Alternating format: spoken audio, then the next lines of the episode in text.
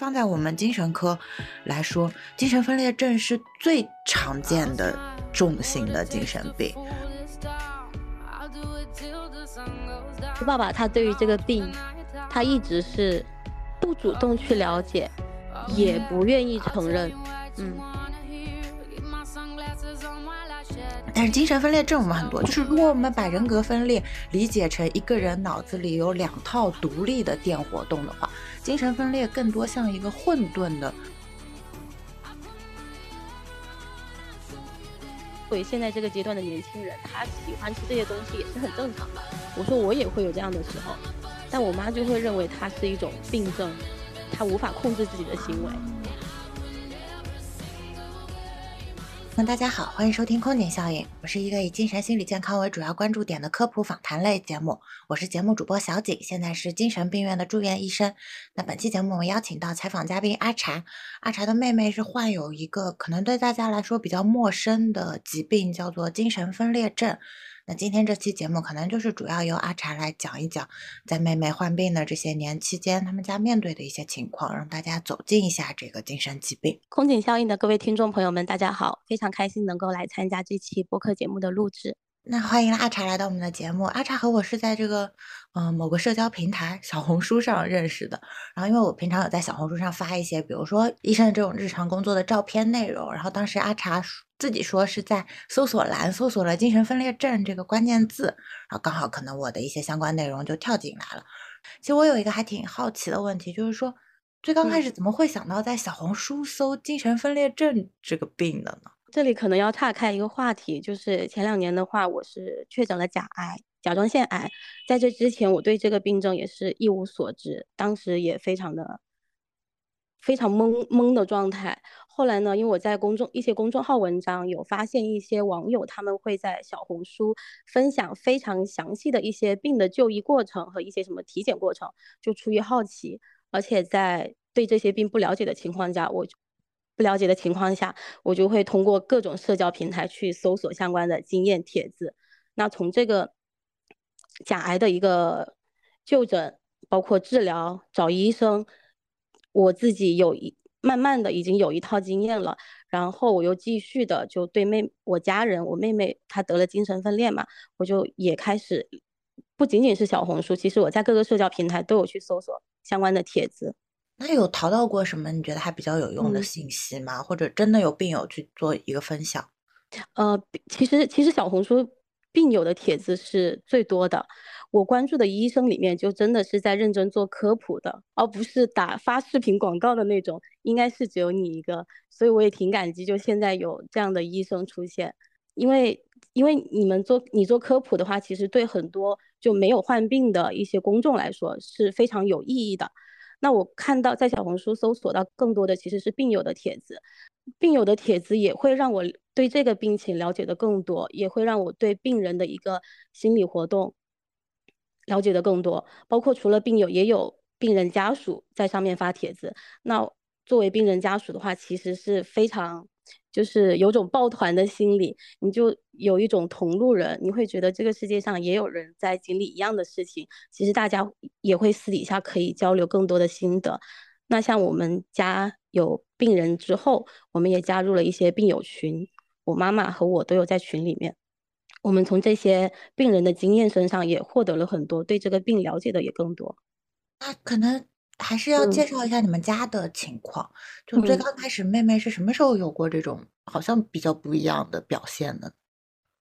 我妹妹最早她出现比较异常表现的时候是在二零一四年，就已经有八年前了。那个时候她是初二，她那个时候最明显的一个表现就是她放学回到家就开始大哭。然后他大哭也说不清楚自己为什么哭，这个我们也一直不清楚，他是不愿意说，还是他潜意识其实回避掉了这些事情，很抗拒，他就一直哭，连着很长一段时间就放学回家就哭，放学回家哭。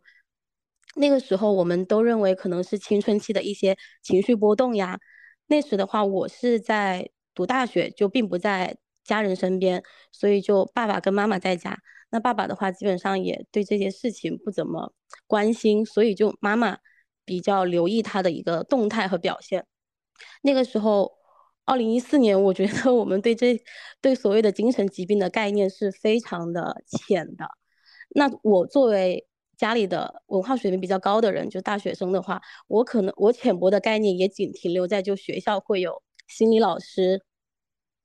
但其实也没有人去用过所谓的跟老师倾诉或者心理咨询这种东西。我我还记得那时候我们在高中的时候也有心理老师。也有心理老师，甚至还有个心理活动室，但那里面都是一些可以发泄的用具、道具，嗯，就很少有人真正需要去心理咨询。所以那个时候，我可能作为家里唯一文化水平高点的人，我也还没有意识到妹妹已经出现了可能精神疾病的一个前驱的症状。就相当于，其实学校里的这些设施，它更多的是一个就是，嗯，没有疾病的孩子学习压力的宣泄。嗯嗯，而不能就是对这些疾病进行一个早期的干预啊、了解啊和介入。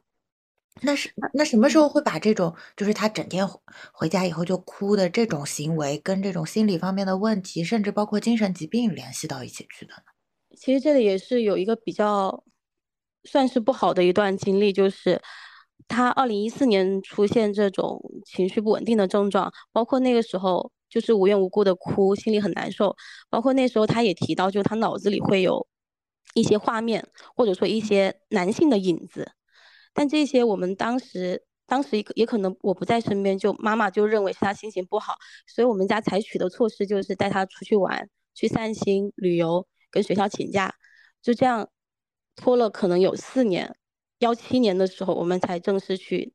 医院就诊，那这点我也跟妈妈子了解了一下，就当时为什么确定要去医院就诊的契机是什么？她说是因为当时我妹妹在学校跟同学发生了口角，动了手，然后就被老师叫去办公室谈话，老师再联系了家长，老师联系家长的时候就告知了我妈妈，说我妹妹跟她说了一些她的心理活动，那个时候就意识到是真的不对劲了，就要去看病。那时候呢，刚好就我们老家，就我们现在所在的城市，有一个亲戚，他是精神科的护士，我妈妈就咨询了他，然后把妹妹带着回了 我们老家，然后看了医生，医生就说这个确实得就医，但是考虑到我们医保是在原来我们原来居住在广东地区，我们医保是在那边的，然后就回去了广州，才正式的去就诊。但就诊的时候呢，第一次是看的门诊，医生当时也没有说要住院。就开了一堆的药和检查，然后就回家了。过了一两个星期，他那那个时候要那个时候正式去住院，我印象就比较深刻了。因为在前一天晚上，他跟妈妈就在我工作的城市租的房里，妹妹就开始情绪非常的不受所控，强烈的要自杀，一直哭诉，她一一直哭诉她要自杀。我跟我妈抱着她，我们三个人一起哭，怎么都拦不住。他就说：“你们让我去死。”他说他很难受，他觉得活着没有任何意义。然后就说：“你们都让我去死。”甚至他也可以说出，就说：“那你们，嗯，不想我死，你们就陪我一起去死。”后来我就马上挂了那个广州当地的精卫的号，就第二天就去看。去看的时候，他那个时候还处于情绪非常波动的状态。然后医生就直接把他拉去医院就住院了。住院的话，住了三十五天，一个月。那这个时候知道他是精神分裂症了吗？我们是从他出院的病历上面才知道这个病叫精神分裂。嗯，可是就第一次看门诊，他开始吃药，一直到中间住院。妈妈说，第一次门诊的时候，医生在病历上写的是精神障碍，也不知道是精神分裂，就是一个大帽子，比较大词。可能考虑到，可能医生会考虑到他当时年纪比较小，就不想，我不知道是不是有这个原因。他那时候已经，他初期的症状已经出现了有被害妄想了，就感觉所有人在议论他，所有人在敌视他，出也开始会害怕和人社交。那就是当时他出院了之后，你们拿到小杰看到是精神分裂症以后，你还记得当时的那个场景，家里是什么反应的？嗯嗯，我自己的第一反应，我自己的第一反应是。我第我一开始会跟人格分裂这个概念有点混淆啊，嗯嗯嗯，这个就对，这个可能是从我是从影视剧作品这样了解到的。很多人听到分裂就以为是所谓的人格分裂，一开始就会想，不对啊，我妹妹没有出现什么几种人格的行为啊，就有点纳闷。但后来去搜索了之后，就觉得非常的，她的所有的行为表现，什么阳性啊、阴性症状，跟精神分裂的那个概念都是对应的上的。然后我也问了我妈妈，我说你当时看到那个诊断的时候，你有什么心理活动？她说。他一个反应就觉得他可能是不是以后就会跟那些我们经常在大街上见到的精神病流浪汉一样，就傻傻的痴呆，然后没人要他，一个人就在那流浪，又害怕他会有暴力伤人的行为。作为妈妈，肯定就会想他这辈子怎么办？因为妈妈他们老一辈对于精神病的一个非常传统的认知，其实他们接触到的就是像农村。或者在，因为我们原来居住在县城，县城也会见到有那种流浪汉，大家就统一的就会认为那些很多都是精神病，有问题的，没人要的，家人不要的。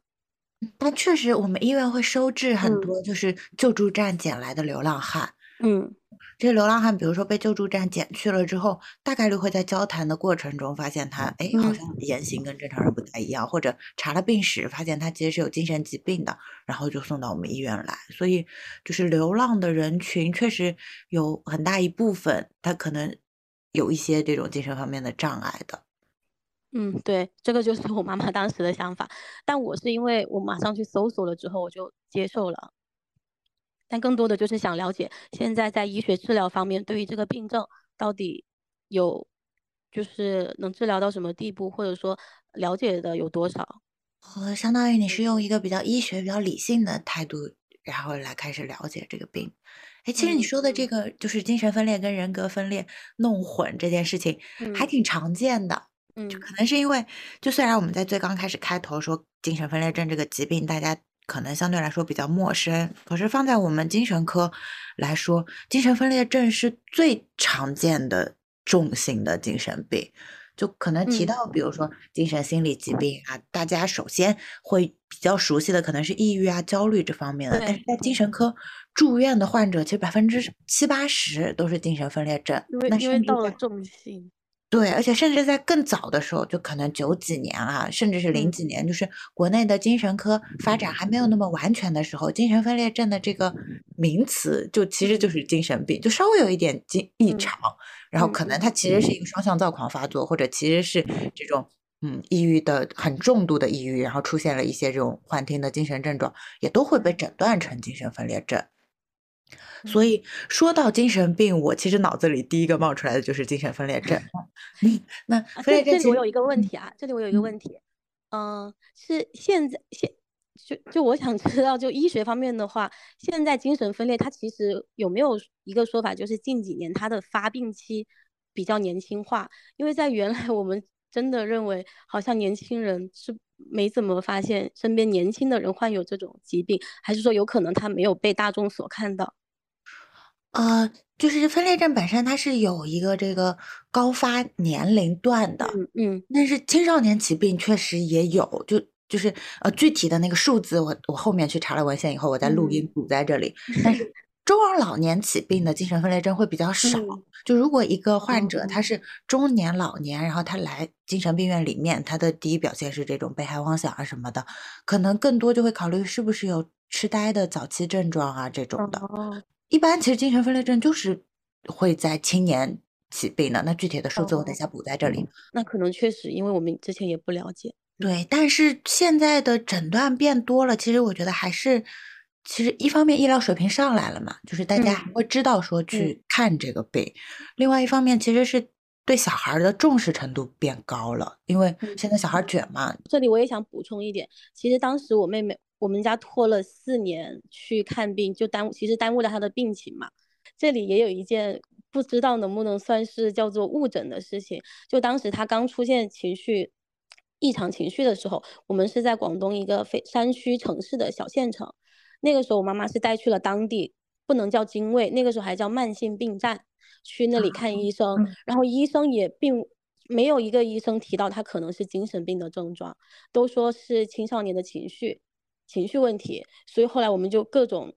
各种就是用非医疗的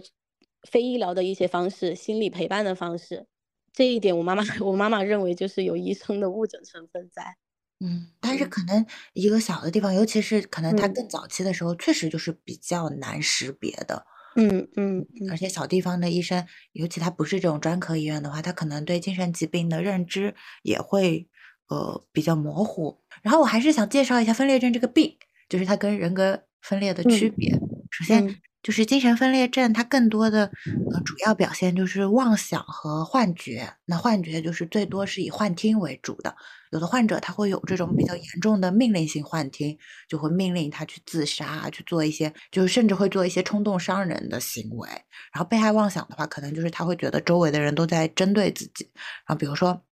大马路上有人交头接耳，或者有人吐痰，他会觉得是故意面向他的。那现在信息更发展的时代，他比如说刷抖音或者刷朋友圈的时候，他会觉得一个八竿子打不着的视频，其实是在暗暗指他。关于这个精神分裂症的症状，我有一个电影想推荐，叫做《美丽心灵》，是讲一个数学家的，呃，故事。那他其实后面就会有揭示，呃，电影中间的某一些片段，其实是他精神分裂症症状的表现。那这是分裂症，然后另外一个经常会跟这个疾病弄混的病的名字叫做人格分裂。那人格分裂其实在我们精神病院相对来说见的很少，就是，呃，比较反正我听老主任讲说，他工作三五十年，他觉得他见到见到的真正像人格分裂的病人只有一个。就是真的在切换人格了之后，其实神态啊、记忆啊，包括性格习惯都是不互通的，是完全独立的人格。那可能更多我们看见的是，尤其是一些青少年，他出现了这种，啊，幻听啊，然后，呃，这种被控制感的症状之后，他会把自己的这些精神症状解释成好像是另一个人格在控制我，但其实他是不会进行这种人格切换的，这种是有的。但是那种很标准的，包括现在网上视频嗯。有一些人说自己是多重人格的那种人，我是。在医院里见过。啊，我是我个人是不太相信这个这这个事哦。情的，嗯。但是精神分裂症我们很多，就是如果我们把人格分裂理解成一个人脑子里有两套独立的电活动的话，精神分裂更多像一个混沌的紊乱的状态，就是它没有那种被上升、被附体或者切换的过程。但是确实在精神症状比较严重的那段时间，他脑子里的整个思维就是会破裂掉。就我们把精神形容成一个人的这个灵魂，那可能主管的是思维情绪的这部分。那如果这个精神体分裂了，可能各种的行为就会变得没有逻辑，思维就会不连贯，那个出现一些这种妄想，可能就是，啊，我们医学上最专业的名词是叫异常的思维内容。就是他会对这个环境的东西进行一些不太符合常识的解释，变得比较偏执，这个是，啊，精神分裂症。那概括性的说，其实就是以幻觉妄想为主要表现的这么一系列症状，当然也有一些特殊的亚型，表现为什么比如说不吃饭啊，人就僵掉了，这种也有。嗯。这嗯。是我想介绍的这个病。包括我出去讲课的时候，我会发现不光我心目中觉得就嗯。是普罗大众不太了解这个病，有一些别的科的。医生，甚至是我们之前有接触过一个患者，本来是要采访的，他自己是分裂症患者，然后他也分不嗯。太清，就是嗯。分裂症和人格分裂。嗯。因为他发病严重的时候，他自己没有记嗯。忆嘛。我觉得更多的患者是他不承认自己有病，我妹妹对，这个也是。那说了这么多干货的部分，哎，我其实挺想知道，就是，嗯，你有提到说你当时自己有在搜集一些资料，包括这个疾病的治疗方案和这个病到底是什么。在这个过程中有什么人嗯。帮助过你吗？就是你有你是怎么搜集到有用的信息的呢？嗯，小红小红书是其中的一个渠道，另外就是我通过豆瓣的小组加了一些病友群，或者是病患家属群。嗯，有没有什么帮助的话，可能真的就是更多的了解到很多就病人他们既然是精神分裂，所以病人他们的很多症状和行为是有相似性的。在了解到这些经验是大家都会有的之后，其实自己心里就反而没那么焦虑。哦，嗯。嗯嗯，会有这种因为而且病人家属之间肯定是大家能够互相理解和共情的吧，嗯。哎，那在这个家属群里面，就是大概是一个什么规模的那个你在了解这个过程中，你有你嗯。会发现，比如说，哎，这个病好像比你想象中的要更常见，或者有过一些比较特殊的感悟吗？我自己会觉得就是在我没有学精神科之前，嗯嗯。我心目中就是这种类似于用一个比较污名化的词叫疯癫病的嗯就是，嗯。嗯，这种病，可能是由于一些历史这种文化思潮的影响，我会觉得它还是一个偏向于富贵的病，就是一些比如说天才或者压力很大的人，就是他的精神压力太大了，他才会就是出现这种紊乱的行为。但是学了之后，我会发现，首先它很常见。然后，另外一点就是说，它其实跟环境因素相对来说作用比较小，可能跟更多的遗传啊、基因突变啊这种生物方面有关。那这个有这个是有研究验证的吗？因为我没有我没有去搜索相关的论文。现在的理论就是这样，就是会认为精神分裂症是一个更生物学的疾病。那它可能在特定的诱发因素下诱发。我们家我们家追溯了一下，没有没有精神病症基因。对，就是家族史是一个高发因素嘛。但是没有家族史的病人也有，但有可能是这种呃的基因位点的突变导致的，但是具体的病因现在还不清楚，还在研究。呃，实际工作以后，尤其我在大的公立医院，就能了解到一些啊家庭条件不好的，甚至包括嗯，反正什么年龄层次都会有吧。嗯嗯，年龄层次啊，经济水平啊，文化水平，但是不同文化水平和经济水平的病人，他表现出来的症状确实是不一样的。就比如说，啊，相对来说，一些农村地区或者年纪比较大的病人，他的妄想对象就会是一些比较权威的以前的政治领导人。哦，啊，但可能一些相对来说经济水平比较好的家庭，那这些啊人的妄想对象可能就会是电视明星或者周周围的同事啊、朋友啊、邻居啊，这些是比较共通的。嗯，像像你提到的那点，我也是有感触。就我们在家的家属群里面，确实是。各种经济水平条件的都有，所以甚至也有很多就是花了很多钱，但他也说小孩没治好。所以，而且基本上群里的就是妈妈居多，可以说一个观察，就是如果是小孩犯病的那种，都是妈妈居多。嗯，然后里面都是父母父母居多，父母居多，然后大家就会各种。分享病人的日常，然后我们就会发现很多相似点。有个相似点就是，像我不知道是不是跟年轻人有关系，年轻人发病，年轻病人有关系，就是他们喜欢买东西，买快递，买很多东西，疯狂的买，买了之后他可能马上就失去了兴趣，又不需要。还有一还有一点就是在饮食上面，喜欢吃刺激性的食物，比如说偏辣的东西。这点我们曾经咨询过。精神科医生他说是跟吃了药物有关系，会引起他的 味觉变化。我不知道这个是不是有真的有这个说法啊？我对吃辣这件事情就 是还挺陌生的，因为我们在工作过程中，我们从一个症状的角度去了解病人的话，我们很少会了解到他的日常饮食生活。就是我会会让他不要吃太刺激的食物，或者比如说咖啡因啊、浓茶啊这些。嗯，然后还有就是特定几个我知道影响代谢的事情，我会关注。比如说酒精、吸烟，这个是会对血药药物浓度产生影响的。但是我其实很少关心他吃什么。我因为因为所以所以我跟我跟我作为年轻人，跟我妈妈作为长辈来说，我们俩的观念在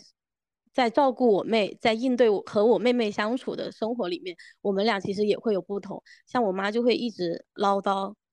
唠叨她，并且是批评她，对买东西乱买东西以及。吃各种高糖就不健康的那些东西，饮料，还有就是饮料，很爱喝含糖的饮料，嗯，还有就是吃辣的东西，因为本来吃了精神药物就会发胖，他不规律饮食，而且不正常吃饭，就会导致他的体重更胖。他的体重一胖，又是一个恶性循环，他又会怀疑自己，怀疑自己，否定自己，就不断的 造成一个恶性循环。这件事情之前也一直很无解，然后我有时候就会劝妈妈，就是说。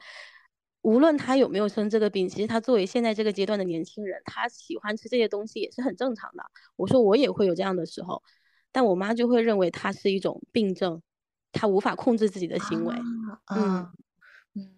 但我我听上去也觉得还好，就是如果一个孩子没有刚才你说的这些被害妄想，然后他说什么脑子里出现人的影子，就没有这些精神症状，那只是这些日常生活习惯上的，就是。家长认为的不妥吧，其实不会被诊断成 精神分裂症。我也不觉得这些东西是症状的一部分，但是我确实在想，就是因为，嗯，分裂症患者他其实他不管是因为服药，还是因为症状，还是因为周围人的一些这种贴标签的行为，那他跟社会会有一个区隔的动作。那但当一个人他就是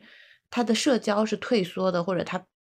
工作和学习这些社会活动遭到困难的时候，他被困在家里的时候，他的社会功能其实是会退步的。嗯，就是对，我我觉得正常人也是这样。那他就只嗯，他就只能通过他能够实现的行为来满足自己。对，那当他退步了之后，嗯，当他退步了之后，就会有一点像小孩子，就是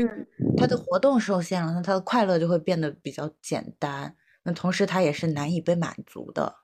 这个我觉得和是并和并没有。没有直接的关系，就不是病的一个从属症状，但确实是因为这个疾病导致的他的一些内心活动产生的一些习惯行为，所以可能在家属群中也会得到广泛的共鸣，就是这种。嗯，对对。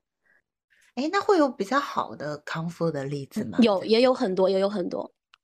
也有有那些，一个是在我们在我们家属看来，因为我我们家的病人，我妹妹她是没有。他不能叫不自知，我觉得他是有点抗拒承认自己生病这个事情。就包括后面他那么多次，他只住了一次院，后来从来没有本人去复诊过。一个就是因为他非常的排斥，他完全不跟医生说任何东西。经常去看门诊的时候，他就不说话，要不就直接在那哭，啥也什么都说不清楚。一方面也有病耻感嘛，所以我们觉得恢复的比较好的病人就是能够自觉服药，承认自己有这个病，有自知性。然后能够独立照顾自己的生活，我们也有看到很多这样的例子。就是我在进入病房工作之前，我会认为说自知力好的病人就是逻辑性比较强，比较理性，就是他能清醒过来，他能回过头来意识到，哎，自己这个好像是有问题的。嗯。后面我修正了这个看法，我觉得就是，嗯，能按时服药的病人分成两种。一种就是，嗯，他确实发现自己在思维比较整合的时候状态会更好，就是我我理想中的那种好病人。嗯，就他症状好转了以后，他会觉得说，哎，我那个时候好像是好多了，糊涂啦，发毛病啦，就是发了毛病以后自己也挺难受的。有有病人跟我说，耳朵里有幻听的声音的时候，周围的环境就会变得很空旷，但是很嘈杂，那个是会让他不舒服的。他发现吃药能改善这一点，那他就去吃了。这是比较好的情况。另外，我还有观察到有一种情况，就是，嗯，他他达成了一种和解，就是他不认为自己有病，但是他确实发现，当他不吃药的时候，他就会被带到门诊，然后导致住院。那住院是很不舒服的一件事情，因为伙食也差，有有些男病人抽烟，也不能抽烟了，所以他就发现，那比起要住院来说，那我就在门诊好好吃药好了，就是好像是一种监管之下的妥协。这种病人也是有的，就是他虽然一直拒不承认，但是他在坚持服药的情况下，就是社会功能也还好，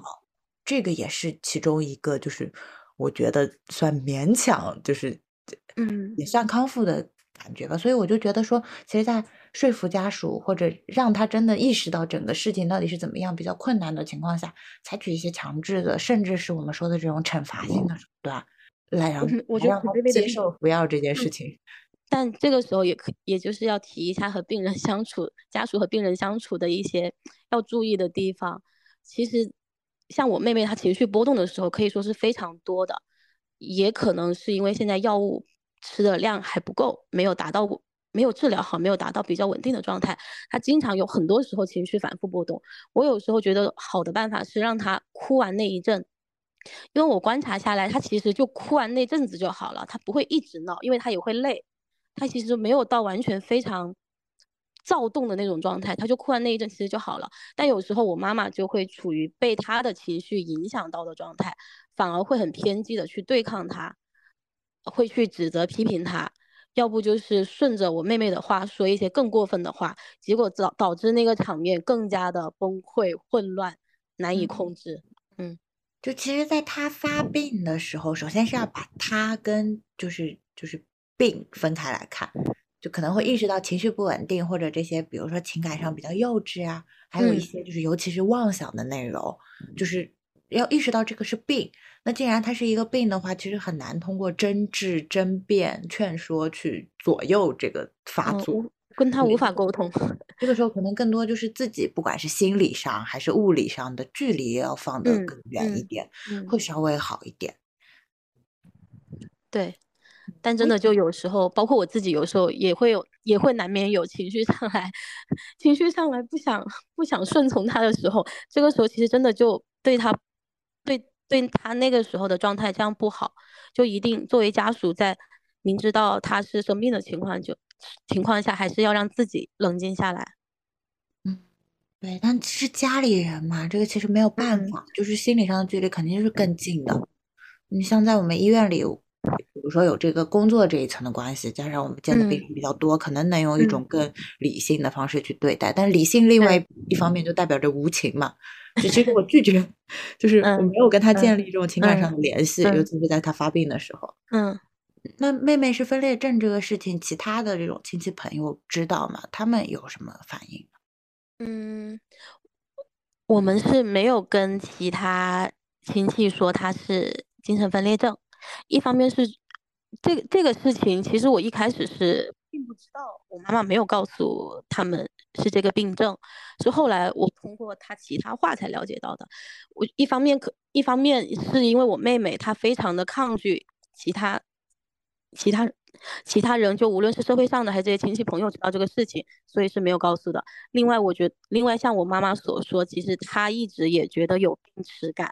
嗯，她不愿意说这件事。事情，而且甚至，而且应该很，而且他觉得可能跟亲戚说了，他们对这个病也没有什么认知，就简单跟他们说他是有抑郁症，这个是我非常后面才得知的。嗯，哎，那跟学校里是怎么交代的呢？这件事情，他后来就还有继续上学吗？他是初二，初他是初二的时候就开始有异常嘛，然后高二的时候正式休学去住院。那个时候就只是跟学校说他生病了，请了假，没有学校没有任何的过问和帮助，反正就同意了休学。但是我们就继续交学费，保留了学籍，也顺利的毕了业，拿了个高中的毕业证。后来就没有继续读书了。啊，那现在他就是在家里。对对对，然后前两年的话，前两年因为在我们小县城嘛，那个时候他出院了以后，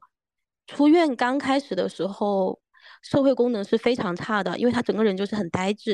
然后慢慢的在我在我妈妈陪同下，也开始去那种小超市上班。通过一两年，通过两年多上班以来的话，和人适度的打交道，其实对他恢复社交功能的恢复有挺大的帮助。后来就近两年，近两三年都是有在工作的状态。虽然说他有时候不稳定会辞职，然后就换了一两份工作，但这几年都是有在工作。哎，那你有提到你们是一个小地方吗？就是虽然没有主动的去说，但是会有感觉到，比如说周围人有异啊，或者邻居啊什么有有在打探这件事情，这种有吗？嗯，会有，也还是对外的话，如果真的有比较就好事的，他们问到了，因为他们也能观察得到我妹妹的一个行为啊，或者整个人跟之前状态的变化，包括肯定也会知道她休学这件事情，也对外的话就是。抑郁症应该是都是说的抑郁症，还有一个就刚好因为前几年疫情的关系，其实因为戴口罩这件事情，对于他，对对于他去面对社会、融入社会，在人群里面的时候，其实刚好有点隐蔽了一下，不然的话他那个目光很呆滞，其实是很明显的。但是从因为本来他我妹妹患病的话，他就会有所谓的被害妄想，所以他经常回来就会认为他那些同事在议论他，或者。当他们在讨论某些事情的时候，在那发笑的时候，他就认为是不是在形容他。然后他一直以来没有怎么改善的，就是社交恐惧这方面，他是不喜欢在，他是在人群里面会感觉到害怕和恐惧的。他不能在人群里待太久，只要待一会儿，他就会马上吵着要回去。嗯，因为对他来说，其实这些陌生人对他是有敌意的呀。我们会觉得说，其实妄想内容还是要更控制一点，会会更好。哎，我最近这个也是，所以妄想的话，它是可以通过药物去调整的，是吗？对呀，药物的主要功能，它就是去控制它的这种阳性的妄想啊和幻听的症状嘛。嗯，但其实药物是不是同时也压抑了他的思维，人就会变得很迟钝？就是药物可能会导致一些，比如说嗜睡，呃，比如说一些，就是相对来说它有一些副作用。那直接让人的就是智商认知降低，这种是没有的。就是现在的药是不会有这方面的副作用的，但是可能更老一代的药，它这种镇静作用很强，确实就会跟白天吃了安眠药一样。对对。那现在新型的抗精神病药，就相对来说还好。但是比如说确实也存在副作用嘛，手抖啊这种的，人僵，然后或者是嗯一些呃药物它对代谢方面有影响，像你最刚开始有提到说体重增加嘛，嗯。包括我们之前私底下聊天的时候，我也有跟你讲过嘛，就是说，其实用家里人的安抚去对症被害妄想、关系妄想，然后好像就是姑息住了，让他暂且能上班，我感觉是一个不太正确的做法。首先，就他大量的消耗了家人的精力；，另外一方面，就是说，其实对分裂症患者来说是有就是干预治疗、早干预早治疗的概念的。那你长期稳定的服药。的患者的预后和就是断断停停、反复发作的患者的预后是不一样的。那其实确确实，发作本身，那虽然长期服药会有药物的副作用，但是发作本身就是他的这种呃妄想的内容啊，包括他有的时候嗯情绪不稳定，甚至会有这种歇斯底里的吼叫啊、崩溃啊，其实对他的精神也是一个损害，也是一个损伤。我我会觉得，如果不早期干预的话，这个妄想可能会变得更顽固一点。所以其实还是更建议早期吃药，这是一个专业上的就是建议。嗯嗯，对，嗯，前阵子他就出现了那个出现了大量服大量服药的异常行为，然后我们问他，他就说我只是想试一下，我在网上看到吃十几片药会死，我想看会不会，然后他就去试，后来我们就意识到，确实现在的药量太少了，然后我们就立即去就医了。但是，比如说妹妹她正在经历的这个部分，就是对她自己来说，啊，她觉得自己的状态不好，然后同时好像有一些这种被贴标签的行为，然后也不能进行正常人的生活。这个是一个，我觉得是一个我们其实也能理解的思维方对对思维内容。嗯，那这这个我感觉其实就跟整个社会的这种。呃，舆论氛围啊什么的也也会相关。那一方面感觉其实需要有一个他比较喜欢的医生来告诉他，就是其实吃了药这些东西是能好转的。那是不是比如说他坚持服用一种比较适合他的药物，确实症状控制的也好，他自己感受也好，那副作用也没有明显到让他觉得不舒服。那从而他对医生和药物产生一个更亲切的感觉，这个是就是。诊疗上要努力的点，另外一方面就是，比如说他能感受到自己受到的这种社会歧视没有那么多了。一方面可能分裂症的这个病到底是怎么样的，大家伙能更知道一点。另外一方面要知道这个病就是个病，那通过服药它是能有这种比较好的社会活动，那我感觉会会好很多。嗯。那我们继续刚才的话题，在妹妹这个看病的过程中，就是想问问你们是怎么判断这个医生到底靠不靠谱的呢？是去哪里看病呢？我觉得这点可能我的经验比较难给出一个好的回答。我可以讲一下我的体验，就是因为我们在嗯直辖市和省会城市的精卫中心，还有三甲公立医院，另外就我们还在小城市的精卫都就诊过。我我的体验来说的话，一个是，嗯，大城市的医院它一定会出现就是挂号的病人比较多，就医时间比较短。然后小城市的精卫，因为他看病的病人会比较少，那医生相对呢，现在这两年很多很多那个精卫中心都在扩招。嗯，我们原来就诊的那个小城市的精卫中心，我也有关注到，就他们的医生团队也是在不断的增加。那就诊体验来说的话，他就诊的时间会稍微的充足一些。就如果病人他有想要倾诉的东西，那他可能能够倾诉的更多。但如果在大城市的医院，那病人看诊的时间会比较少。我的一个经验就是，我们原来是在小县城嘛，小县城最开始的话，我们没有了解到当地就近的城市其实是有精卫的。如果说本来就居住在大城市需要去看病的，那肯定首选的话就是在大城市的三甲精神科或者是精卫中心都可以。如果说是在小县城，考虑到交通不便呐，或者是考虑经济成本的关系，因为如果住院的话要考虑异地报销的问题，那如果在小县城可以考虑到就近城市的精卫。我觉得现在精卫对于初步的一个精神病的诊断都还是有经验的。然后国家这几年在这方面的话，也是有非常多的政策扶持。那我我也来说一说我的想法，就是因为我对阿查家的情况也相对来说比较了解。然后阿查之前有跟我提到说，他们想去尝试一种新的，就是还在实验阶段的，就是还没有中文名字的一个药物。然后因为我平常在。就是我在的城市，它这个精神卫生发展的很好，所以我可以见到很多疑难杂症、难治型分裂症的病人。然后，所以我当时就是第一反应，我就是把阿茶妹妹就归类到难治型分裂症这一块儿，所以好像才要去尝试新的药物。但后面我仔细一聊，发现其实就是阿茶他们家面临的问题，不是一个医学生物学上的难题，就是。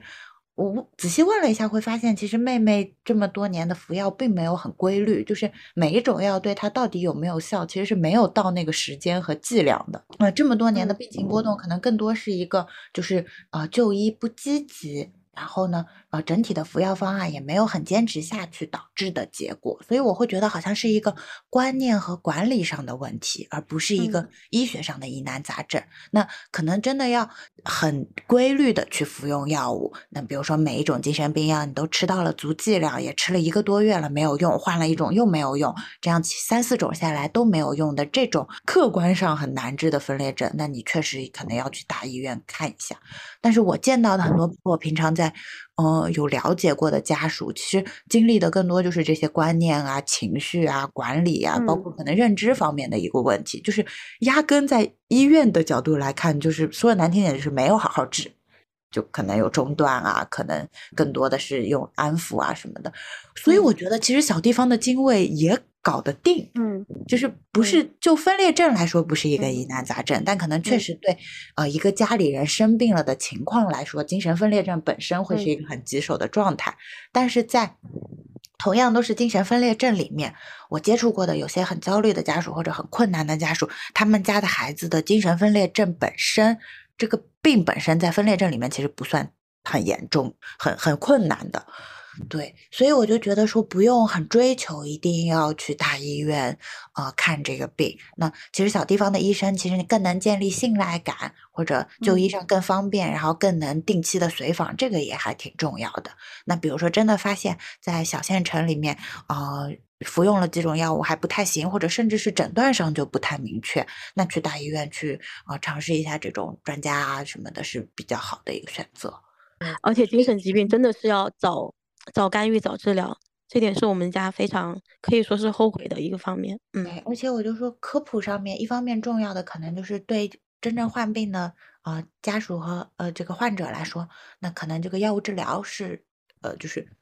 可以用科普去让他们尝试接受的。另外一方面，我就觉得说做的更好了以后，包括我们今天这期节目，如果听节目的人也有一些本来不太理解这个病的人，那了解了这个病以后，其实整个社会对他的包容度更高的话。一些患者的生活也能遭受一些比较少的阻碍。那，嗯，精神分裂在台湾好像叫思觉失调，是吗？哎，对，日本也是这样。对对，其实我觉得这个说法真的好很多。对于社对对社会普及来说，对公众普及，我真的觉得思觉失调这个，并且它算是比较直观和概括性的，就是描述了精神分裂的它很普遍的一个症状，是吧？嗯嗯。嗯，那哎，那精神分裂症本身它的这个让人觉得不太舒服的地方 到底是哪里呢？是精神病这个缩写吗？还是说，因为如果能跟人格分裂混淆的话，它就就会变得稍微有一点这个叫什么梦幻神秘？嗯，就是。但如果跟但如果跟很多人提精神分裂，应该大家想到的就是精神病。嗯。啊，那等于其实还是针对精神病这这三个字会有一些遗历史遗留的这种疯人院啊什么这些污名化和排斥在。哎，那今天我们说了这么多关于这个妹妹还有关于精神分裂症的事情，那其实我在前采准备的过程中，我突然发现，就是今天其实也是你的一期采访 哦哦，但是其实对，但是其实一直就是围绕在妹妹的问题上，所以这个也是我想提的一点，就是。啊，可能当家里有一个人，他确实有这种比较特殊的疾病，或者需要大多数的关注的时候，其实大家的关注点就会往这边去。然后我我反思了一下这一点，然后我准备了一些问题。我其实对你本人也有一些比较好奇的，当然可能还是跟这个疾病有关，因为我们是疾病科普节目嘛。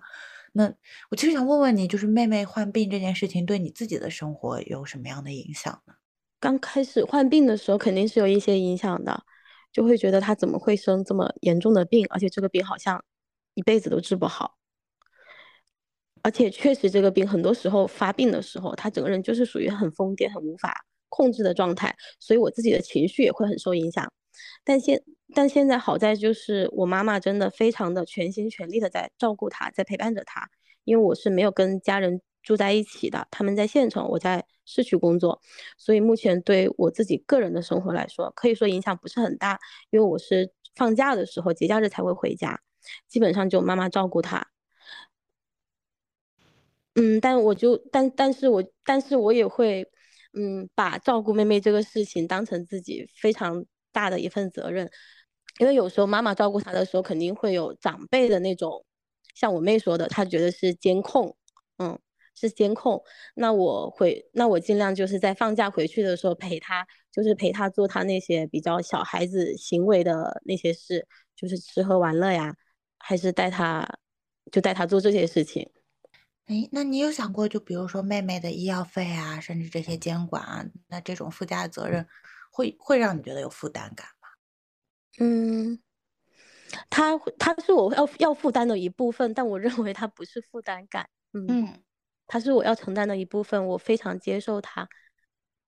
方便问一下，你们家就是其他，就是在妹妹发病之前，跟他的关系是什么样一个状态？嗯，因为他比我小四岁。他那他读初二的时候，我在读大学了。我一般就寒暑假才回家一次嘛。我基本上跟基本上跟他相处的话，就是回家要教他写作业这种。其实妹妹在情感上，她从小就不是依赖我们。我另外还有个姐姐，就她不会依赖，不怎么依赖我们这种。但现在因为生了这个病的关系，她的心智呀，然后心智这些都还是比较可以说幼稚的阶段。那我。我又稍微会成熟一些，所以以及我的性格，我觉得非常被我妈妈受影响，所以我现在对她的角色就有一点像我妈妈那样在照顾她，甚至有时候也会很强势的要，呃，教她或者，嗯，教育她该怎么说，就这种比较强势的一个角色会有一点点。那我感觉这样还挺好，就是，嗯，我听下来就是其实妈妈好像更多是纠缠在这个关系，就是。对，更人文的，对对对，那一部分就是他，比如说会陪伴啊，对这种，嗯，听上去你会相对来说比较理性，就比如说采取一些理性的医疗的这种信息，然后治疗上面的措施，这个好像就是你在做，感觉会有一个分工，哎，嗯，哎，那像最刚开始你也有提到家属群中很多都是妈妈，那嗯，你们家是爸爸有承担什么样的角色？嗯，爸爸就工作，这这这个，嗯，该怎么说？就爸爸他对于这个病，他一直是不主动去了解，也不愿意承认。嗯，他到现在其实他对于这个病可以说是一无所知的状态。他对于我妹妹每次就是情绪来的时候，他都觉得他就是小孩子，你哄一哄他就好了。他想吃什么，带他去吃就好了。他觉得这样就。他觉得这样暂时的把他的情绪哄好就没问题了，你只要满足他的需求，就停留在一种非常无知、非常怎么说，嗯，啊，可是非常无知、非常无知，并且很闭塞的状态，嗯，都这么多年了耶，还住过院，但现但现在我们就跟他就尽量隔离开，也没有在一个地方，嗯，哎，那想过。这之后会怎么办吗？比如说这么长的时间之内，可能接下来还要继续面对这个病症的话，嗯，那也经历了这么长时间患病的一个过程，然后自己也在网上了解了一些知识。刚才我我我们我私下也跟小景请教了一些东西嘛，那这期也聊了很多。目前对我妹妹最好的肯定就是积极就医。另外的话，关于她发病初期，因为我们家是没有。没有发现有这个精神病的一个基因的。那关于妹妹发当时发病到底是有什么原因？她一直以来其实不配合看医生，不管是门诊看医生还是心理咨询的时候，她其实都没提太多。她以前初中的时候、青春期的时候发生过什么事情？这个也一直是我心里很大的一个心结吧，可以说，因为我一直还是认为她是需要做一个长期的心理治疗。那。有那可能对我妹妹来说，这也需要一个契机，我也会积极的带她去看医生，看能不能碰到一个像小景刚才提到的，就能希望能幸运的遇到一个她信赖的医生，然后也想在一边积极积极配合服药的同时，也做一下心理治疗，看对她的病情有更多的帮助。我觉得就是看看能不能更多也参考他的，就比如说可以问问他，哎，这个医生你喜欢吗？那那一个呢，就是有没有什么比较喜欢？就是像对待小朋友，小孩子，我现在经常带他，我就感觉我在带小孩，就小朋友上兴趣班的那种语调，能跟他聊聊他就医这件事情会比较好。哎，其实，然后你刚才提到的有一点，就让我还挺在意的，就是。家里人会很在乎，就是这个病的成因背后到底是有什么样的心理阴影啊，或者一些什么样的早期经历。然后在我刚读医的那段时间，就是我还在做研究生或者还在做医学本科生的时候，我这个人的脑子里，尤其关于精神分裂症这个病，我感觉我是有一点生物集权主义的，我会很相信药物治疗，然后生物。嗯，刚开始就是会觉得说，就是尤其我看过很多发病发的很严重了，但是家属仍然强调要用安抚陪伴的措施，嗯，然后从而导致了一些严重的，比如说拖延啊，甚至是社会后果的时候，我会很气愤嘛，我就觉得为什么不来看病呢？为什么不吃药呢？所以。呃，早很早的一段时间内，我会对就是呃分裂症病人的内心世界，或者分裂症病人去做心理治疗，探究一些呃更潜意识层面的病因，这些话、这些故事，我会有一个很敌对、很排斥的态度，因为我觉得这种想法会阻碍某一部分家属在可能真的这个病人很需要治疗的过程中，他就去回避了这个药物治疗。然后从而转向一些甚至是巫术，甚至是就是这这方面的迷信，或者就是很很崇拜，比如说心理治疗，或者很希望能通过沟通来解决这件事情，这个是不不可取的一种做法。但是最近阅历也上来了嘛，然后人也变得没有那么偏执。那其实就是包括我在病房里面接触的很多分裂症病人，他其实确实也是有他自己的一些就是内心活动可以去追溯的。那我对其实分裂症病人的心理方面的原因，我其实也挺好奇的。必须要强调的一点就是，我觉得心理治疗这件事情，它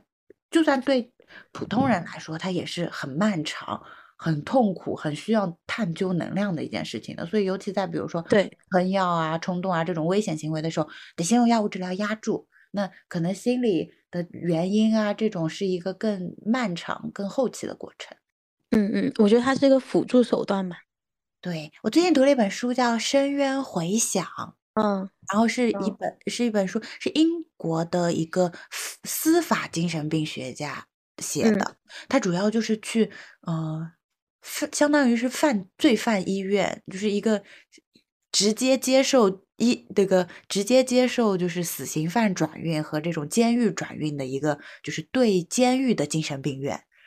然后他有在里面给一些就是。嗯，妄想严重到进行杀人啊，或者这种连环杀人犯进行一种心理治疗。哦，那本书对我冲击还挺大的。好的，我也会看一下。说到说到说到看书，我妹妹就初期发病有那些情绪症状的时候，我像刚才我不是提到，就我跟你的想法非常不一样嘛？就我一开始就认为人一定是有心理动机的，我那个时候就会在网上买各种就是抑郁症看的那些情绪自救的书给她看。然后他从来都看不进去，我就试图他看那本书能够醒悟，能够变好，这也是我的无知。但我就感觉就是家里人的这种关怀也是需要的，因为其实现在医生医生这边的观点已经是这是个病人，我们要给他吃药，甚至我们要采取强制手段。我们就是他发病的时候，我们是要为了这个病房管理的安全，我们是要给他绑起来的。那有的时候，比如说家属给我顶嘴，就说啊，你为什么要绑他？他好好的。然后我就说，那万一他有冲动行为怎么办呀？他就说，我们家孩子很好的，不会的。完了以后，可能他下一句话又会问我说：“你们精神病院里面是不是全是精神病人？会不会有别的精神病打我家孩子？”我说：“不会的，有那种风险的人，我们都会给他绑起来的。”他说：“那好的，最好所有人都绑起来。”我说：“那你 家孩子呢？” 有些家属会这样，这个就会让我觉得很生气。对，所以我感觉就是一方面生物学的这些东西也要推行。然后另外一方面，就可能这些心理学方面的东西，就是我我我有点说不上来。就是我希望误区首先是能不要存在，但是同时在消除这个误区的过程中，肯定会有矫枉过正的部分。就是我们会频繁的强调发病了就是要吃药，你该狠心就是要狠心。但是这之后，我觉得那些就是关怀啊、陪伴的部分，对，但是这个对象是人，对，是的。所以我觉得精神病治疗是一个比较复杂的。对，但医院里很难做到这部分嘛。嗯嗯嗯，那家属这边的工作也很重，一方面好像就是说心理上确实要做一个区隔，就是该治病、该吃药的时候，比如说有一些比较狠心的举措，你要送到医院里去，甚至比如说要采取强制手段，这个时候就不能就是有太多的那种心疼在，就跟小孩吵着闹着不上学一样，那学还是要上呀。就是我感觉这种监管还是要有。另外一方面，我觉得家里人这种对他的体恤和关怀和陪伴，就是以后也还是会有用处的。我也见到有些家人，他完全比如说，嗯，变得冷冰冰的，就把人丢在医院里，说那他是精神病啊，我有什么办法？就让你们医生来治好了。这种家属我也不喜欢，所以我会觉得现在保存一些体力。然后把药物治疗运用上来，然后把体力留在他更好的时候，去跟他做沟通，甚至去做心理上的这种追溯，然后去带他认识这个世界，看他作为一个孩子，一个可能情感上比较幼稚，思维上不就是经历过一些就是有有过这种倒退啊，有过这种妨碍他认知进步的事事件，就中间有暂停吧，相当于。有这种暂停发生的这种孩子来说，那他要怎么样建立对这个社会啊、对婚姻啊、对家庭的认知啊？这个就真的是要家里人慢慢的就是再从头陪伴他去成长。但是在急性发作的时候，我觉得把这些温暖的陪伴力量用到了那个就是被害妄想上，我觉得是不合适的。就我觉得有点浪费了。我觉得被害妄想用药来控制。然后他跟这个社会的关系，那别人觉得我是精神病怎么办？我能不能结婚？我能不能生孩子？我怎么跟人相处？这个其实是更多需要家里人陪伴、教导、交流的部分。嗯，总之这是一个漫长的过程。那以上就是我们这一期节目啦。其实做了很多关于分裂症的分享，有的时候我和阿茶，因为我们都是。对这个疾病比较熟悉嘛，我做医生做了这么多年呢。阿茶作为患者家属，其实也了解这个病很多年。可能我们在聊的过程中会聊的有点过于内行了，但是其实也是想把围绕着这个疾病的亲历者们他们的一些想法、一些心路历程和一些思维方式，还有在乎的问题展现在大家的面前，希望可以消除一些大家对这个疾病的误区、恐惧，甚至是歧视。也希望给听这一期节目的患者或者是患者家属一些启发性的感悟。那欢迎各位听众朋友们在评论区留下你的感想、你的相关经历。如果有愿意参加我们的录制对谈的，也可以在各个平台私信联系我们。那你对接下来的节目感兴趣的话，也可以在小宇宙、苹果播客等声音平台订阅我们空警效应，在微信添加我们的小助手空警下划线零三幺零，可以参加后续的线上录制，也可以在听友群和我们聊天哦。那我们就下期节目再见啦，大家拜拜，小景拜拜。